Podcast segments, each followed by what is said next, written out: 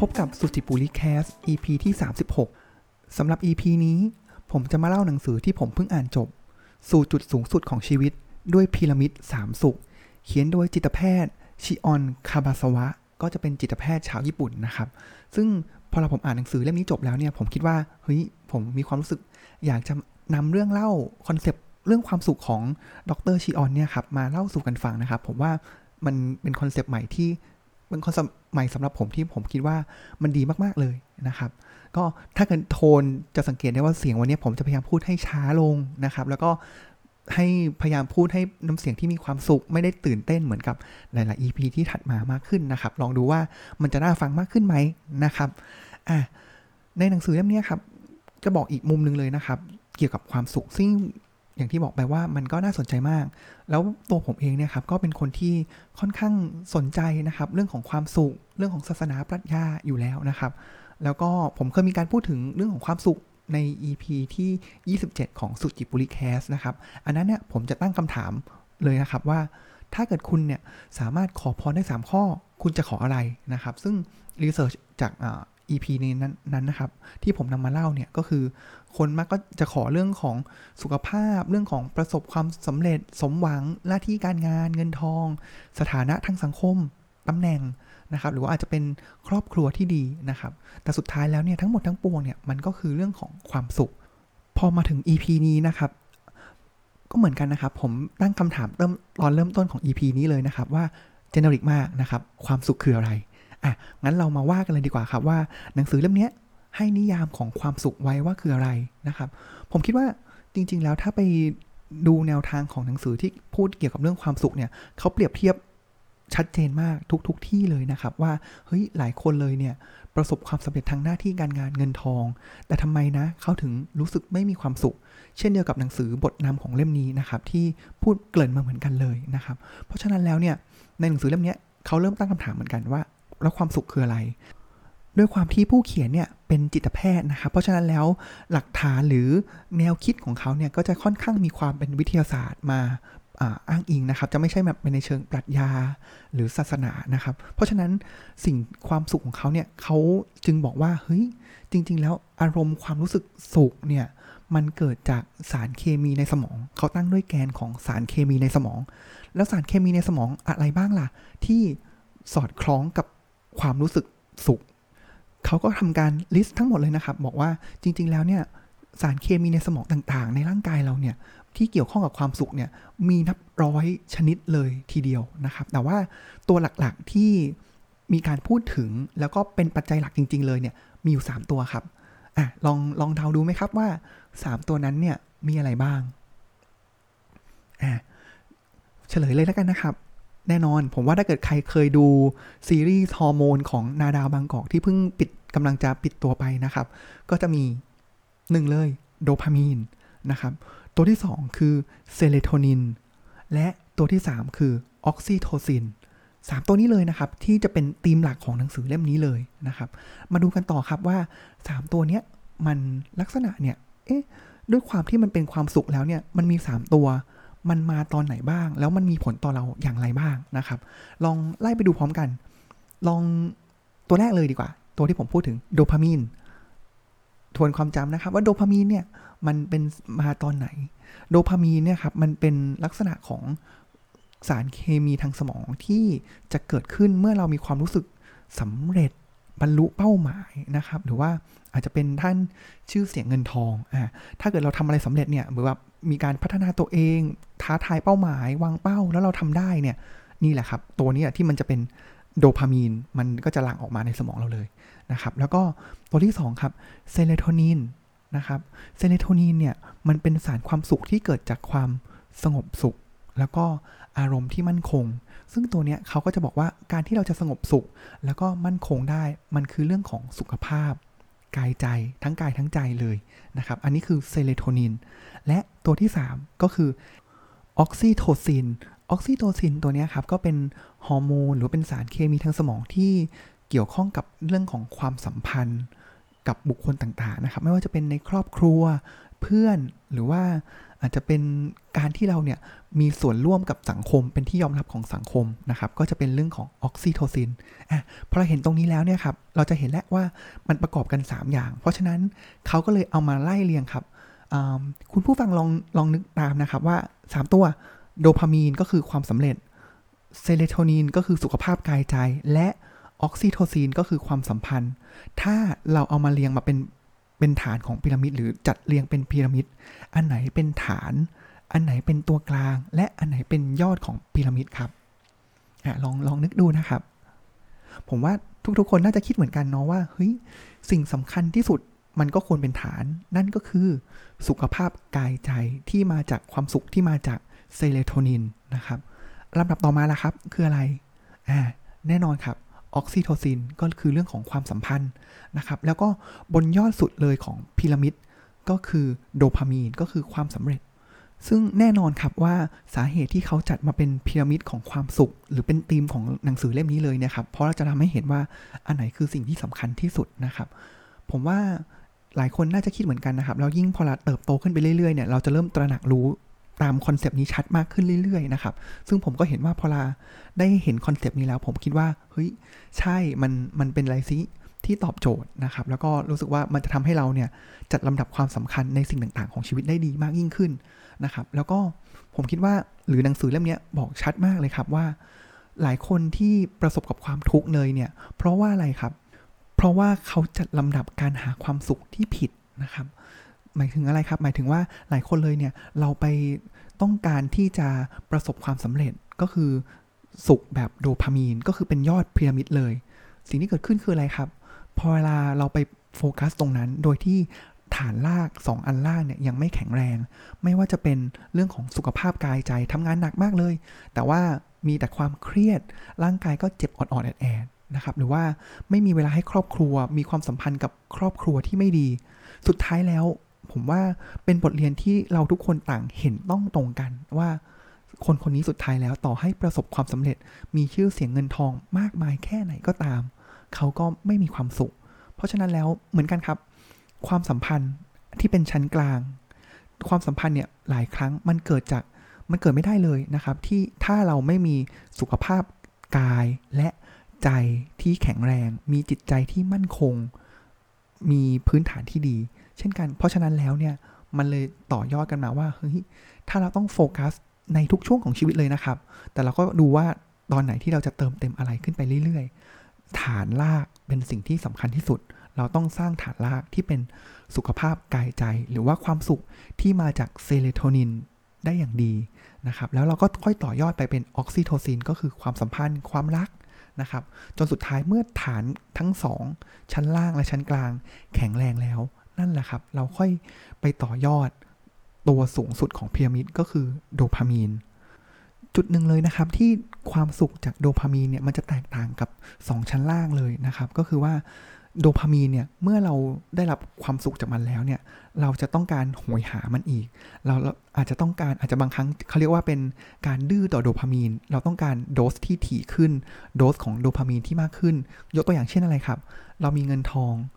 ลองดูเลยนะครับ ถ้าเราตั้งเป้าหมายที่การหาเงินทอง สุดท้ายแล้วเนี่ย มันจะเกิดความไม่รู้จักพอในเงินทอง ถ้าเราตั้งชื่อเสียงอำนาจนะครับ ที่มันเป็นเรื่องของความสำเร็จหรือโดพามีน การพนันเป็นต้นนะครับ อันนี้ล้วนแล้วแต่เป็นความสุขโดพามีน หรือจริง ๆ ใกล้ตัวอีกหน่อยนะครับ เรื่องของการเสพติดมือถือเนี่ยครับ ยาเสพติดแอลกอฮอล์ สิ่งต่างๆ เหล่านี้มันมาจาก โดพามีนทั้งสิ้น แล้วโดพามีนเนี่ยมันจะเสพติด แล้วเราก็ต้องการโดสที่มันมากขึ้นเรื่อยๆเรื่อยๆนะครับอะอันนี้เป็นตัวเกริ่นของพีระมิดทั้ง 3 ก่อนนะครับ แล้วผมว่าเนี่ยคอนเซปต์หลักของหนังสือทั้งเล่มเลยเนี่ยคือเรื่องนี้เลยครับ แล้วในอีก 4 ส่วนที่เหลือเนี่ยครับเขาจะเริ่มลงไปลงรายละเอียดมากขึ้นนะครับว่า แล้วถ้าความสุขจากเซโรโทนินเนี่ยมันมีจากไหนเรามี trick ได้อย่างไร ออกซิโทซินทำอย่างไรนะครับ เป็นส่วนที่ 2 ส่วนที่ 3 ก็คือของโดพามีนนะครับ แล้วส่วนสุดท้ายเลยเนี่ยเขาก็จะเป็นเกร็ดเล็กเกร็ดน้อยมาเสริม เช่น เรื่องของชื่อเสียงเงินทอง ถ้าเราบอกว่าเฮ้ยเราจะไม่ยึดติดกับชื่อเสียงเงินทอง เพราะมันเป็นอันยอดสุด เราจะถ้าเรามีแล้วเนี่ยเราจะสามารถทำให้ชีวิตเราดีขึ้นได้อย่างไรนะครับอะเดี๋ยวมาลงรายละเอียดเทียเล็กเทียนิดเทียหน่อยกันนะครับ เริ่มแรกที่เซโรโทนินกันครับ สิ่งที่หนังสือแนะนำนะครับก็ จับต้องได้นะครับ แล้วผมว่ามันก็เอาไปสามารถไปประยุกต์ใช้ได้เลยนะครับ อันแรกเลยผมว่าสำคัญที่สุดนะครับ ก็คือปรับสมดุลร่างกายและจิตใจให้มันสมดุลกันนะครับ แล้วมันอยู่ในลักษณะที่พอเหมาะพอสมควรนะครับ ยังไงก็คือหลักๆ ก็คือเรื่องของการนอนหลับ ผมว่าทุกคนรู้อยู่แล้วก็คือนอนหลับให้เพียงพอออกกำลังกาย และอีกอันนึงที่เขาบอกว่าแนะนำให้ทำเลยนะครับ ก็คือเมื่อตื่นเช้ามาเนี่ยครับลองไปเดินตากแดด รับแสงอาทิตย์ลำไรลำไรมองโลกต่างๆ ผมว่าอันนี้แหละเป็นจุดตั้งต้นที่ดีที่หนังสือแนะนำเลยนะครับ ก็คืออะอันแรกคือสมดุลกายใจนะครับ นอนหลับออกกำลังกายแล้วก็เดินตอนเช้านะครับ อันต่อมาเลยครับก็คือเขาบอกว่าจริง ๆ แล้วเนี่ยพวกความสุขต่างๆ ที่มันเป็นสุขทางใจนะครับ มันเป็นสิ่งที่อยู่รอบตัวเรานะ แล้วมันอยู่กับ ปัจจุบัน มันอาจจะไม่ใช่แบบเป็นสิ่งใหญ่ เหมือนแบบต้องไปอยู่กับผู้คนเหมือนจากออกซิโทซิน หรือว่าประสบความสำเร็จเหมือนจากโดพามีนนะครับ แต่ว่าแค่เราอยู่กับปัจจุบันมองเห็นสิ่งต่างๆ รอบตัวนะครับ แล้วก็เห็นความสวยงามของธรรมชาติเนี่ยแค่นี้เราก็มีความสุขใจแล้วนะครับ แล้วก็สิ่งที่หนังสือพยายามจะแนะนำเลยนะครับ ก็คือเป็นกิจกรรมที่ให้เราเขียนบันทึกเชิงบวก แบบสามบรรทัดสามเรื่องนะครับ ว่าวันนี้เรามีสิ่งดีๆอะไรบ้างนะครับ เพราะว่าจริง ๆ แล้วเนี่ยทุกอย่างมันอยู่ที่มุมมองนะครับ ชีวิตเราเนี่ยมันมีสิ่งที่ไม่ดีทั้งสุขทั้งทุกข์เข้ามามากมาย แต่มันอยู่ที่ว่าเราจะเลือกอะไรมาเป็นสิ่งสำคัญกับเรา เพราะฉะนั้นหนังสือบอกว่าก่อนจบวันในแต่ละวัน ลองนึกทบทวนสิว่าวันนี้มีความสุขอะไรที่เกิดขึ้นกับเรา สิ่งดีๆ อะไรที่เกิดขึ้นกับเราบ้างนะครับ ก็ก่อนนอนสั้นๆ 3 อย่างก็ได้แค่นั้นก็เพียงพอ แล้วมันทำอย่างนี้ไปเรื่อยๆ ผมยกตัวอย่างว่า ถ้าเราเขียน 3 อย่างต่อวันโหหนึ่งปีแปลว่า 1 ปีเนี่ยเรามีเป็นพันเรื่องสิ่งดีๆ ที่เกิดขึ้นเลยนะครับ50 ปีนี่ก็คือ 50,000 เรื่องนะครับเพราะฉะนั้นจริง ๆ แล้วอันนี้ก็เป็นสิ่งที่ผมกับพัญญาทำทุกวันก่อนนอนนะครับ ก็คืออไม่ได้ติดเลทอะไรนะครับ ก็เราจะมาเซเลบรตวินกันครับว่าวันนี้เรามีสิ่งดีๆ อะไรเกิดขึ้นบ้าง ของผมเนี่ยจะเป็น 5 เรื่อง นะครับ อีกอันนึงเลยที่ผมว่ามันดีนะครับ ก็คือเขาใช้คำว่า รู้จักผ่อนและรู้จักเร่งนะครับเขาบอกอย่างนี้ครับเขาบอกว่าคนไข้ของเขาเนี่ยที่เป็นมีปัญหาทางจิตนะครับ หลายคนเลยเนี่ยครับเขาค่อนข้างที่จะพุชตัวเองหนักมากนะครับ เร่งชีวิตนี้คือต้องรีบเร่งตลอดเวลาที่จะเร่งอะไร เร่งเพื่อไปหาความสุขชั้นบนนะครับ แต่ว่าจริง ๆ แล้วในชีวิตของเราเนี่ย บางครั้งเราต้องรู้จักการเหยียบเบรกนะครับ เราเหยียบคันเร่งทุกวันเนี่ย เครื่องมันก็จะโอเวอร์ฮีทนะครับ ก็ต้องรู้จักผ่อน เพราะฉะนั้นมันก็จะกลับมาเรื่องเดิมเลยครับ ก็คือเป็นเรื่องของการรักษาสมดุลทางกายและใจนะครับ แล้วสุดท้ายก็คือเรื่องของการใช้ชีวิตอยู่กับธรรมชาตินี่แหละทำอย่างนี้แหละครับ ผมว่ามันก็จับต้องได้แล้วก็ไม่ได้ยากมากกับการที่เราจะหาความสุขจากเซโรโทนินความสุขแบบเซโรโทนินนะครับอะมาต่อเรื่องของ อันต่อมาครับชั้นกลางของพีระมิดของเรานั่นเองนะครับก็คือออกซิโทซินก็คือความสัมพันธ์ ความรักความผูกพัน ซึ่งการมีความสัมพันธ์กับคนรอบตัวที่ดีเนี่ยครับก็คือจะเป็นความสุขระดับของออกซิโทซินนะครับใกล้ตัวสุดเลยเหมือนกันนะครับเขาก็วางเป็นพีระมิดเหมือนกันนะครับพีระมิดฐานลางสุดเลยที่ความสัมพันธ์ที่เราต้องให้ความสำคัญที่สุดก็คือครอบครัวนะครับอันนี้ชัดไปชัดมา แล้วก็ตรงไปตรงมามากๆนะครับ ว่าครอบครัวมีปัญหานี่โอ้โห ข้างบนพังหมดเหมือนกันนะครับ ถัดจากครอบครัวขึ้นมาก็จะเป็นเพื่อนฝูงนะครับเพื่อนสนิทมิตรสหายต่าง ๆ ที่เรารู้จัก และข้างบนเลยก็คือเป็นคนที่ทำงานนะครับ ที่เป็น 3 แกนนะครับ ที่เราต้องรักษาความสัมพันธ์ให้เป็นอย่างดีนะครับ ซึ่งในแง่ของความรักความผูกพันเนี่ยครับ สิ่งที่ผมจะพูดถึงไม่ได้เลยก็คือคู่ครองของชีวิตนะครับพอเวลาอ่านหนังสือเล่มนี้จบเนี่ยครับโดยเฉพาะบทนี้นะครับ ผมคิดว่าเฮ้ยผมเนี่ยถ้าเกิดได้มีโอกาสขึ้นไปอวยพรคู่บ่าวสาวแล้วเนี่ย ผมว่าผมอะได้สคริปต์แล้วนะครับ ลองมาดูนะครับว่าสคริปต์เนี้ยน่าสนใจไหมนะครับ ความรักเนี่ยเขาบอกอย่างนี้ครับ หรือแบบคู่ครองที่แบบเป็นสามีภรรยานะครับ หรืออะไรเพศสภาพใดๆก็ตามเนี่ยครับ มันมี2เลเวลครับ เป็นความรักแบบโดพามีนนะครับ แล้วก็ความรักแบบออกซิโทซิน อ้าว เฮ้ย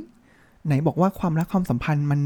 เป็นออกซิโทซินละแล้วความรักแบบโดพามีนเนี่ย มันคืออะไร อะ ผมว่าลองนึกตามนะครับ เราเราอย่าไปจับที่ความรักนะครับ เรามาดูว่าลักษณะของสิ่งที่เกิดขึ้นจากโดพามีน แล้วก็ออกซิโทซินเนี่ยคืออะไร แน่นอนครับ โดพามีนเป็นยังไงครับ มันเสพติด มันมาแบบมันหวือหวา ถูกไหมครับ เพราะฉะนั้น สิ่งที่เกิดขึ้นเลยก็คือ puppy love ไงครับ เห็นไหมอาการคลั่งรักนี่แหละครับอาอาการคลั่งรักเนี่ยก็คือความรักแบบโดพามีนนะครับ เป็นความรักที่เราหลงใหลคลั่งไคล้แบบลิงโลดตื่นเต้นนะครับ ใจเต้นตึกตึกตึกตึกเลยนะครับ แล้วก็มีการที่อยากได้สิ่งนั้นสิ่งนี้ต่างๆ จากคนที่เรารักมากขึ้น สิ่งเหล่านี้มันจะเกิดเมื่อตอนเราอะอาจจะคบกันเป็นแฟน หรือว่าช่วงปีถึง 2 ปีแรกหลังจากการแต่งงานใช่ไหมครับ แล้วเกิดอะไรขึ้นครับ ผมก็จะได้ยินคำบ่นมานะครับว่าแบบหรืออ่าบ่นมาเนาะแต่งงานแล้วเปลี่ยนไปนะครับอ่าถ้าเปลี่ยนไปในทางที่เลวลง ผมว่าอะอันนั้นไม่ใช่เรื่องนี้นะครับ แต่ว่าเปลี่ยนไปในที่นี้ก็จะเจอว่าอาจจะบางคนก็มองว่ามันดีบางคนก็มองว่ามันไม่ดีไม่โอเคนะครับ แต่ว่าสิ่งเหล่านี้มันเป็นสิ่งที่เกิดขึ้นจริงแน่นอนสุดท้ายแล้วเราต้องยอมรับมันนะครับพราะแน่นอนครับพอโดพามีนเนี่ยลักษณะของมันคือ มันก็จะ ค่อยๆ มันไม่ยั่งยืน เพราะฉะนั้น 1 ปี 2 ปีที่มันมีความลิงโลดเนี่ย มันก็จะหายไป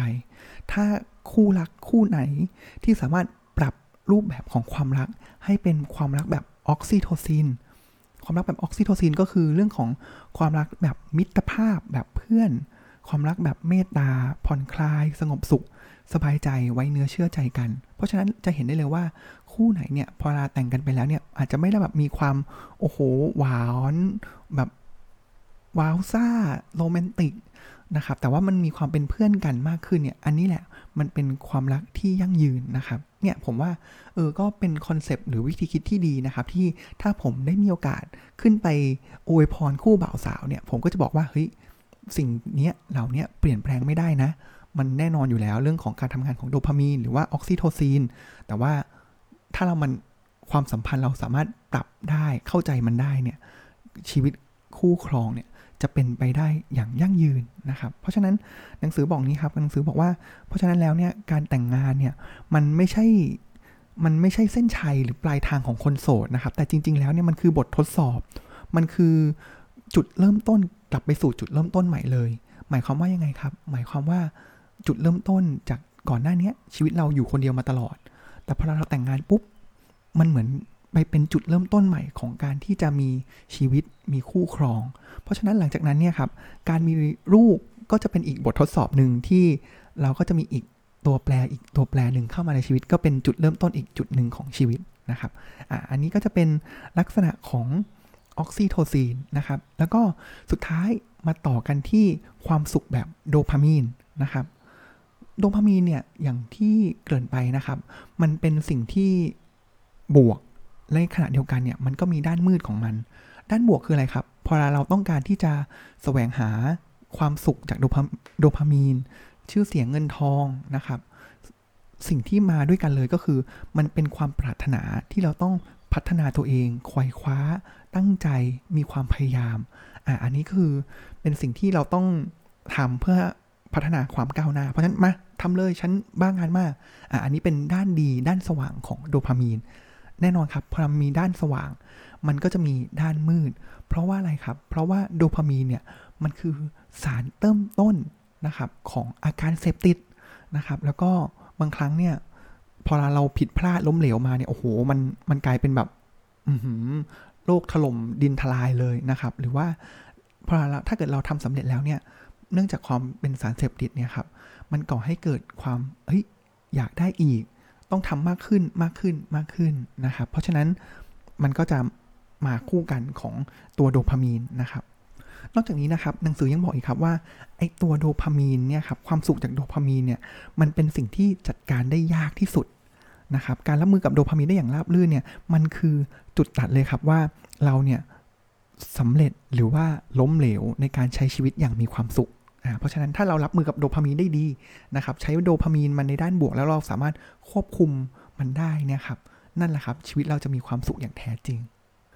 แล้วจะทำได้อย่างไรล่ะในการควบคุมเลเวลของโดพามีนนะครับ มันก็จะมาเรื่องของการเรียนรู้ เขาก็จะพูดถึงคอนเซปที่เราน่าจะเคยได้ยินกันนะครับ ก็คือเราต้องก้าวออกจาก comfort zone ไปอยู่ใน learning zone นะครับ แต่อย่าออกไปไกลกว่าที่จะเป็น learning zone หรือเป็น danger zone ถ้าเป็น danger zone แล้วเนี่ย มันจะไม่ใช่แค่โดพามีนแหละ แต่ว่าคราวนี้มันจะกลายเป็นเรื่องของฮอร์โมนความเครียดคอร์ติซอลต่างๆ ที่มันก็เป็นผลร้ายต่อตัวเรานะครับ พูดถึงอีกแง่หนึ่งเลยครับ ก็คือมันจะมีเรื่องของการที่เราเนี่ยจะใช้โดพามีนเนี่ยครับ มันคือเรื่องของการที่เราอยากจะพัฒนาตัวเองใช่ไหมครับ ผมเจอว่าประเด็นที่หนังสือให้ให้แง่คิดแล้วผมรู้สึกเออมันน่าสนใจดีนะครับ เขาบอกงี้ครับ เขาบอกว่าจุดร่วมหนึ่งเลยนะครับ ของคนที่ไม่อยากพัฒนาตัวเองเนี่ยครับคืออะไรก็คือคนคนนั้นเนี่ยครับเป็นคนที่มีความภาคภูมิใจในตัวเองต่ำ นะครับ แล้วพอเรามีความภาคภูมิใจในตัวเองต่ำแล้วเนี่ยครับ สิ่งที่เกิดขึ้นก็คือเราอะจะเป็นคนที่มีความไม่เชื่อมั่นในตัวเองนะครับ แล้วพอมันเกิดอะไรขึ้นอีกครับ คนเหล่านี้ครับ พอเราไม่เชื่อมั่นในตัวเอง ภูมิใจในตัวเองต่ำใช่ไหมครับ เราก็จะไม่เรียนรู้ เรานี่แหละ จะถูกครอบงำจากอิทธิพลความคิดของคนอื่นได้มากกว่า ความรู้สึกที่มาจากภายในจากตัวตนก็คือเป็นคนที่พลังความภูมิใจต่ำมันก็จะสอดคล้องกับตัวเซโรโทนิน ที่มันเป็นความมั่นคงทางใจของเราเองนะครับ แล้วเราเนี่ยมันสุดท้ายแล้วเนี่ยพอเราไปฟังเสียงคนอื่นมากขึ้นเนี่ยครับ หรือไม่ได้ฟังตัวเองเลย เอียงเองไปตามความเห็นของคนอื่นเนี่ยครับ สิ่งเหล่านั้นนี่แหละจะทำให้เราเกิดภาวะเครียดอย่างรุนแรง แล้วก็จิตใจไม่มั่นคงนะครับ แล้วเรา ผลร้ายคืออะไรครับ ผลร้ายมันก็คือว่าเราเนี่ยจะมีแนวโน้มที่เราจะไปหาความสุขความลื่นลม จากสิ่งกระตุ้นที่มาได้ง่าย ๆ เช่นสารเสพติดต่างๆนะครับ เพราะฉะนั้นเนี่ยมันจะทำให้เห็นนะครับว่าเฮ้ยมันสอดคล้องกันนะเซโรโทนินนะครับพอเราจิตใจเราไม่มั่นคง เราไม่มั่นใจในตัวเอง ไม่ภูมิใจในตัวเอง เราเชื่อฟังคนอื่นง่าย แล้วเราก็เป็นทุกข์เป็นทุกข์เสร็จปุ๊บเราก็ต้องหาสิ่งกระตุ้นที่จะมาทำให้เรามีความสุขได้นะครับ สุดท้ายมันก็เป็นวงจรของการเสพติดสิ่งต่างๆ นั่นเอง ถึงตรงนี้แล้วเนี่ยครับผมก็อยากจะไหนๆก็พูดถึงแล้วเนี่ยผมอยากจะแถมอีก 2 เรื่องนะครับที่หนังสือพูดถึงนะครับอ้าวแล้วเรื่องของการหน้าที่การงานล่ะ เราจะแสวงหาหน้าที่การงานอย่างไรนะครับ ให้สอดคล้องกับพีระมิดของความสุขนะครับ ผมว่ามันเหมือนกันเลยครับเขามองเรื่องงานเนี่ยเป็น3เลเวลนะครับเป็นพีระมิดเหมือนกันเลยนะครับ มองเป็นพีระมิดก็ได้นะครับ เป็นระดับลำดับชั้นดีกว่านะครับ อันแรกเลยเป็นฐานลากก่อนนะครับ ก็คือเขาใช้ผมชอบคำเขาใช้คำคำนะครับ ก็คือ rice work rice ที่แปลว่าข้าวนะครับ อะอันเนี้ยเป็นงานที่เราก็ต้องทำเพื่อดำรงชีพนะครับ ก็เป็นงานที่ใช้มาหล่อเลี้ยง บางครั้งเราอาจจะไม่ชอบ แต่ว่าก็ต้องทนทำไปเพื่อดำรงชีพ เลเวลถัดมาครับ ก็จะเป็น like work นะครับ งานที่เราชอบนะครับ ก็จะเป็นงานที่เราทำได้อย่างสนุกสนานไม่เครียดนะครับ แต่ว่ามันก็อาจจะไม่ใช่งานที่ดีที่สุดสำหรับตัวเราเอง และเลเวลสุดท้ายคือ life work งานแห่งชีวิต อ่า อันนี้แหละครับ เป็นสิ่งที่เราเกิดมาเพื่อทำสิ่งนี้เลยนะครับ เป็นงานที่เราอยากจะทำทุกๆวันนะครับ ก็จริงๆแล้วถ้ารวบมองให้ง่ายอีกนะครับ ก็มองเป็น 2 มิตินะครับ ก็คืองานที่สร้างไรายได้กับงานที่ทำให้เราเนี่ยค้นพบตัวเองนะครับ อะอันนี้เป็นคอนเซปที่อยากจะแถมให้เกี่ยวกับงานนะครับ แล้วพอเวลาเราพูดถึงเรื่องของความสุข อีกประเด็นหนึ่งเลยที่เราข้ามไปไม่ได้เลยนะครับ ก็คือเรื่องของเงินทองนะครับ บางครั้งเนี่ยเรามองว่าเฮ้ยเงินทอง พอเราผมผมปูเรื่องมาเนี่ยมันอาจจะมองว่าเงินทองเป็นสิ่งที่โอ้โหโอ้ยเลเวลสุดท้ายเลยของพีระมิดอาจจะไม่ได้สิ่งที่เรา มันควรจะเป็นใช่ไหมครับ แต่ว่าจริง ๆ แล้วเนี่ยเราก็เขาก็แนะนำมานะครับว่าอ้าวในเมื่อเรามีเงินทองแล้วเนี่ยสุดท้ายแล้วเราก็ที่เขาแนะนำก็คือเอาเงินทองนั้นนะ่ะมาซื้อ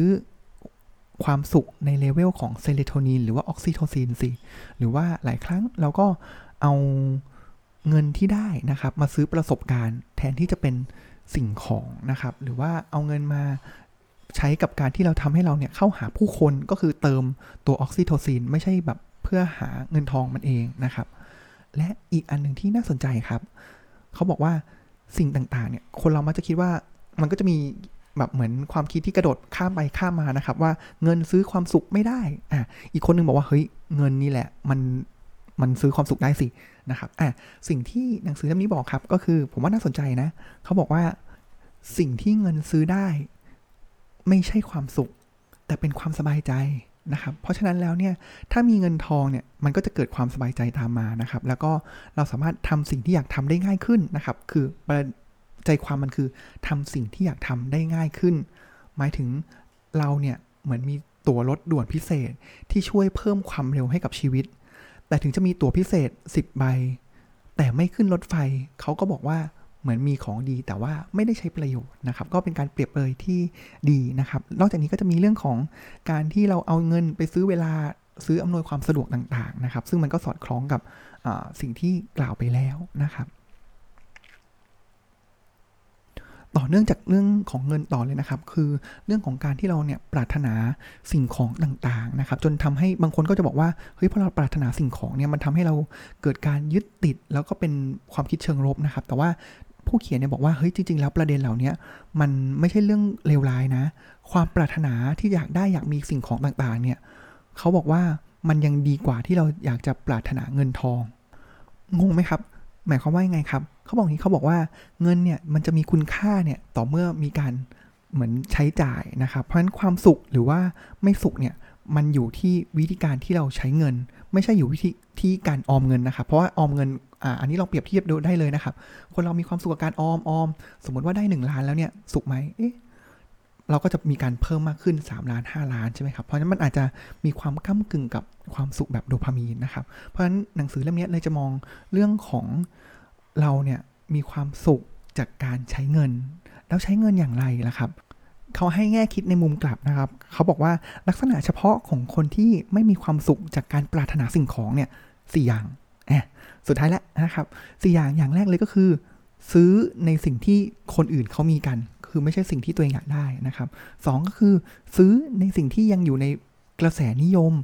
3. ซื้อเพราะเป็นความคิดชั่ววูบแบบมีป้ายเซลล์ขึ้นมาก็ซื้อเลยหน้ามืดนะครับ โดยที่ไม่รู้ว่าอยากได้อะไร จนข้อสุดท้ายนะครับก็คือ ซื้อในสิ่งที่เราไม่ได้อยากได้จริง ๆนะครับ เพราะฉะนั้นก็เป็นของ เกร็ดเล็กเกร็ดน้อยนะครับ เรื่องของความสุขที่อยากจะแถมให้นะครับ สรุปรวมอีกครั้งนะครับ ก็คือทั้งหมดทั้งปวงเนี่ย มันคือเรื่องของความสุขสารระดับระดับฐานสุดเลยก็คือระดับเซโรโทนินก็คือสุขกายสบายใจ ถัดขึ้นมาคือออกซิโทซินก็คือความสุขระดับของความสัมพันธ์ ความผูกพันและสุดท้าย ความสุขจากโดพามีน ก็คือความสุขจากการมีชื่อเสียงเงินทองประสบความสำเร็จนะครับสำหรับวันนี้ก็คิดว่าน่าจะเป็นหนังสือที่มีประโยชน์ แล้วก็น่าจะ ทำให้วันหยุดยาวของทุกๆคนที่ฟังนะครับ ก็เป็นวันหยุดยาวที่มีความสุข แล้วก็อยู่ในโมเมนต์แห่งความสุขมองหาความสุขตลอดเวลาร่วมกันนะครับสำหรับวันนี้ก็ขอกล่าวคำว่า สวัสดีครับ